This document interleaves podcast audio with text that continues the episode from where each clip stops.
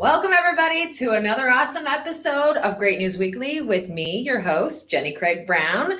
We are here today with a jam packed day. If you're coming in new to the show, we're exclusively positive news show right here in the region. And we come to you every Wednesday live to spread good news and tell you all the good that is happening in our world. So, uh, if you have good news, we always love to hear about it. Comment below. Tell me what's good happening in your life. It could be big, it could be small. We want to know. Uh, if you watch live, Facebook, you can find us on nwi.life or valpo.life. You can also watch us on YouTube at greatnews.life. Or if you can't catch us till later, you can find us um, on those Facebook pages, or you can always listen to us later on Spotify, Pandora, anywhere you get your podcasts, because we've got it there too. So come on in and join us for some great news. But as I mentioned, we've got a ton to share with you. So I'm going to jump right in. Today, I want to get started right away with celebrating Black History Month. So, if you know about the life sites, you probably have heard of our Life in the Spotlight series. We feature an amazing life and work of one person each week from each of our networks. And this week, we want to spread some light on some amazing Black entrepreneurs, activists, and trailblazers that we have highlighted via the Life in the Spotlight series. Let's take a look at a few leaders that are helping make our region great.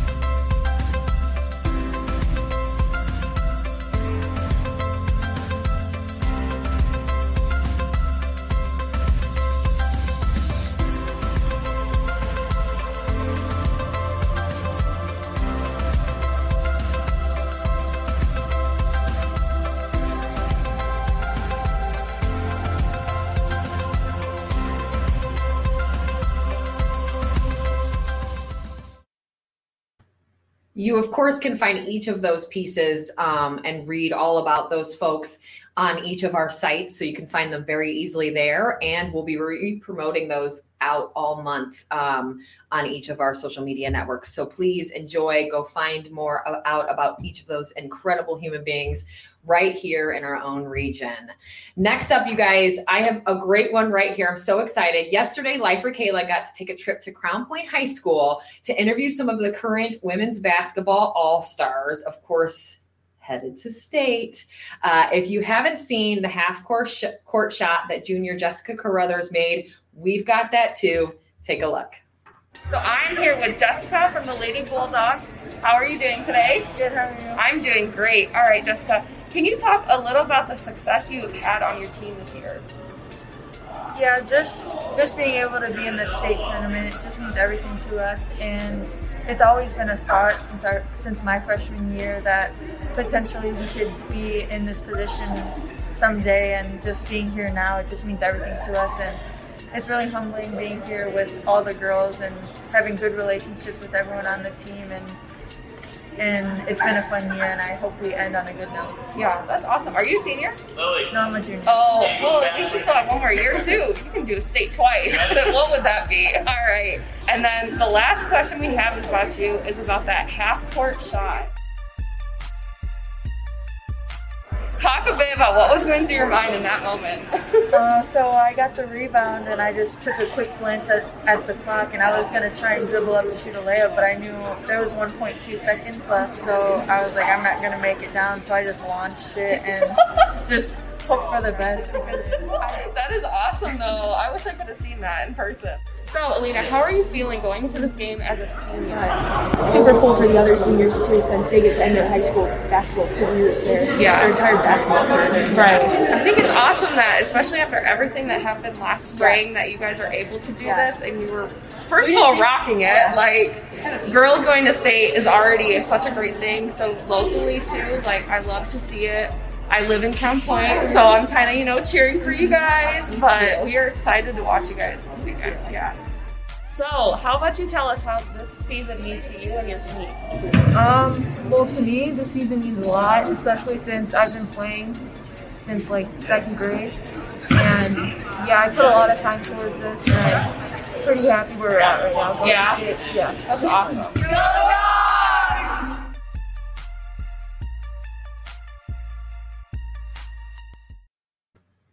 Oh my gosh. Good luck, Lady Bulldogs. We are so proud of you.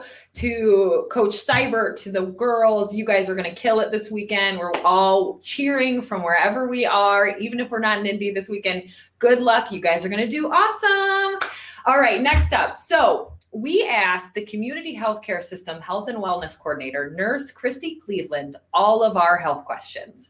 Christy helps motivate others using her knowledge of health issues and preventative med- medicine. Ask the Nurse program is a Val- uh, Valparaiso family YMCA program that provides advice on a variety of wellness topics and information on services available from the community healthcare system. Nurse Christy, take it away. Welcome, Nurse Christy, to Great News Weekly. How are you? I'm good. I'm good. Glad to be here. Well, thanks for yeah, and thank you so much for uh, allowing us to do this Q and A today. I'm going to jump right in. We've got a lot of great um, audience questions. First up, what are some of the ways that we can remain mentally and physically healthy in the winter? Well, it's very important to get good nutrition. Always look at your foods as your fuel. Um, what you put in your body, that's going to be how efficient your body is going to work. Um, getting enough rest in combination with that. Getting enough rest, what's recommended for adults is seven to nine hours of sleep a day. And I think that's from the National Sleep Foundation. Um, and then also getting regular exercise also helps with stress management getting outside, getting some fresh air. Of course, that depends on the temperatures that we've been having. I love that. You're right. The cold makes it hard, but that's some great advice. Next up, we've got what are some ways people can curb any anxieties or mental health issues that the pandemic has created? One thing I thought of right away was stop watching the news. uh, but seriously, getting out, getting regular walking, great way to boost your mood. It helps getting better sleep. It helps always with reducing stress, um, getting regular sleep, staying on that regular sleep schedule. Um, go to bed at the same time every night. Um, we can also do some deep breathing exercises daily with your favorite music where you would sit quietly, have your soft music playing.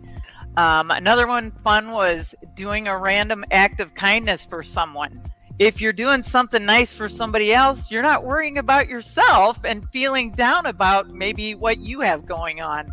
So it's always up something positive like that. But let your doctor know if you're really concerned and that hasn't gotten better. You know, maybe seek out counseling. Let your family know so that they're aware. That's fantastic. And I am not a nurse, but I would also say a great news site like us might be a great alternative to the negativity, right? Perfect. it's a win win. Okay, so our last and final question right here. Hi, Nurse Christy. I've heard that the second dose of the COVID 19 vaccine has seemed to have harsher symptoms afterward than the first dose. What would be the best way for me to help my symptoms be fairly mild afterward? Well, that is a question that I hear a lot, and especially when I'm doing the vaccines. Um, we don't know how anybody is going to react. Everybody has been different, and I'm seeing both ends of the spectrum. Some people with a lot of symptoms. And we give a handout that's it's a really good handout from the CDC that talks about these are a list of symptoms that can be expected, but it doesn't mean you're going to have them. You might have one of them, you might have a couple of them. Unfortunately, we just don't know how each person is going to react. So um, it does say in there that Tylenol is allowed to take afterwards if you do experience symptoms such as fever, chills.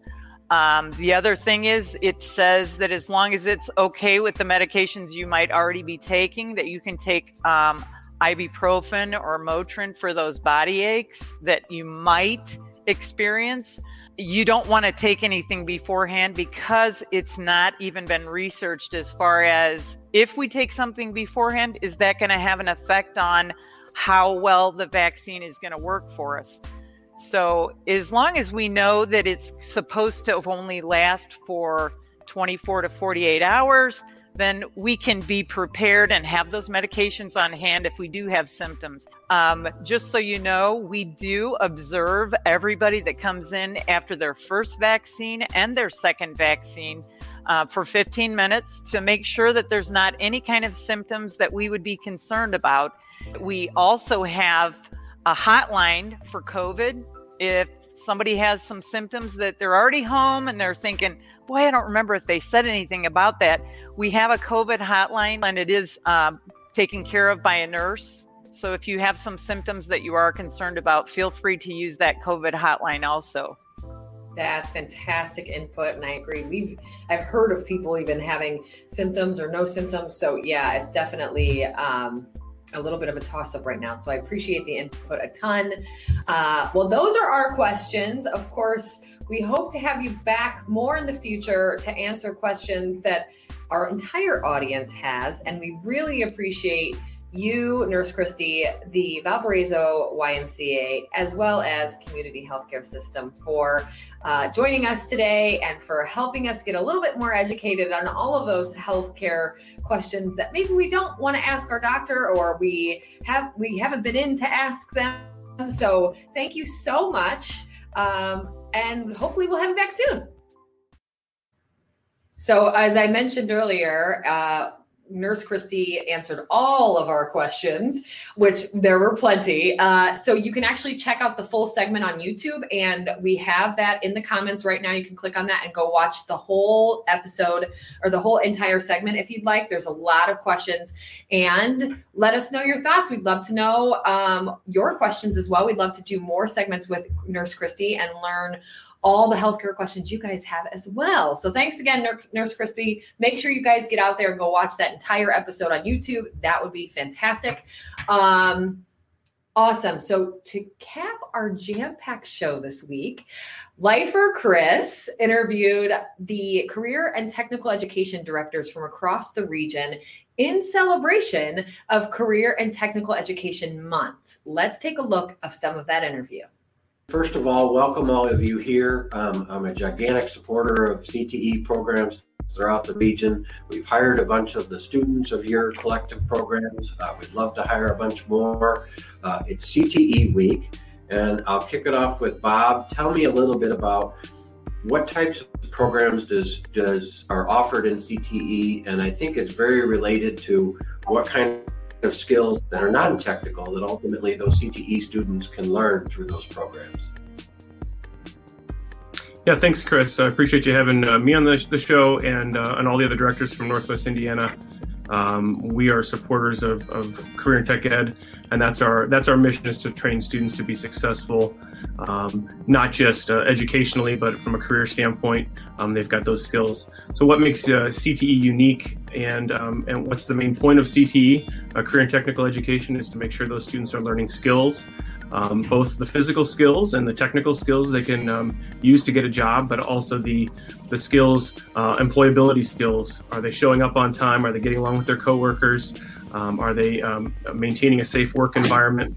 Are they being career ready and and um, can approach uh, an employer and say, I don't, I, I have the technical skills, um, I've got the uh, understanding of the industry, and I, I also have the employability skills uh, to not just get employed, but stay employed and be a good employee. So our goal as, as directors is to make sure our graduates are leaving uh, ready to enter the workforce or pursue a, a uh, two or four year degree um, and have a leg up on the um, their counterparts that they're sitting alongside in class uh, as they uh, get ready for a career. That's awesome, and you see it literally get implemented in their in their work style every single day. That they know how to not just do something specifically, but they know how to do work specifically. Um, Marin, can you tell me a little bit about how CTE students um, get workforce ready, um, specifically with industry certifications, um, dual credit programs? Sure. So, uh, career and technical education students uh, get workforce ready in a lot of different ways. Um, Bob kind of touched on some of the skills that they learn.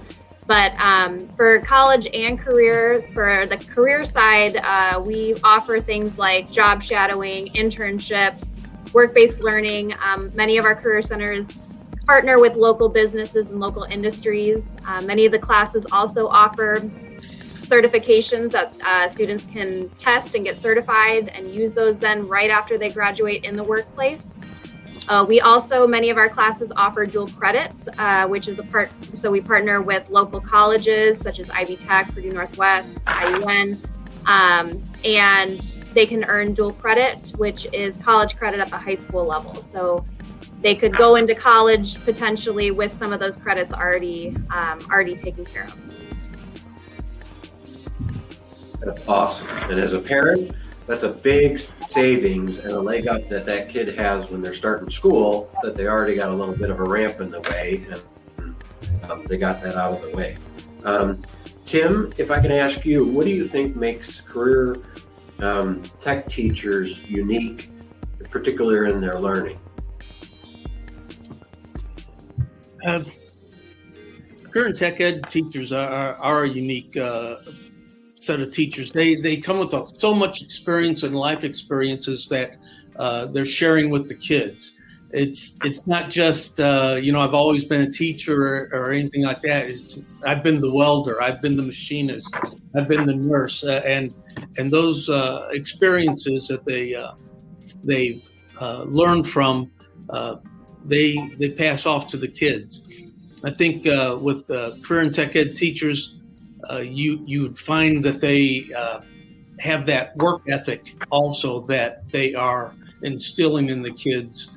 Uh, so I, I think the uh, teachers themselves are are very able to to give those students those experiences, those life experiences that uh, will help them throughout their careers.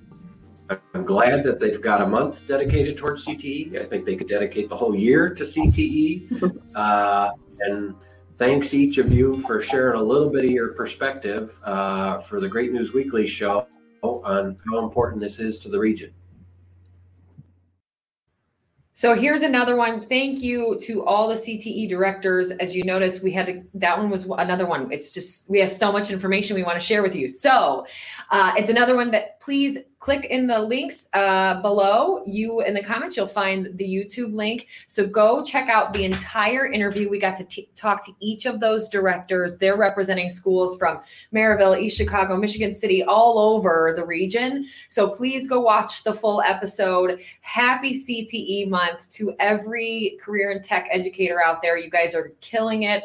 You're helping our kids grow up to be as educated as possible. Merrillville, thank you. Uh, they said, thank you, NWI Life. We love our CTEs. Uh, and then East Chicago said, thank you for helping us recognize CTE month. I agree. You guys are amazing, literally helping us educate the region and ensuring our kids are ready, um, college ready, and career ready. And it is fantastic the work that you are doing. Thank you so much. Um, and we had a lifeline pop in, I believe, as well. So we had a lifeline. If you haven't tuned in before, lifelines are your good news. Tell us your good news. Deanna Grimes is a long time uh, lifeliner and viewer of our show. Deanna said her lifeline this week is Trinity Lutheran School is also going to state for girls basketball. Kudos! Yay! Shout out to you guys as well. So the school is celebrating all week with Spirit Week, and my daughter is loving it. Um, Spirit Weeks are so fun we should probably have a great news.life spirit week pajama day. I'm in for it. So, Deanna, thank you for the idea. I appreciate that a ton. And congrats to them as well for their state. And I'm super happy that your daughter is loving all of the fun with that. Uh, well, folks, I think that's all I have for everybody. I hope you enjoyed this week's episode of Great News Weekly with Great News.life. I am, of course, your host, Jenny Craig Brown. Come back next week for more great news right here on NWI.life or Valpo.life Facebooks live every Wednesday at noon. Catch us after in podcast world. We'll see you next week, everybody. Take care.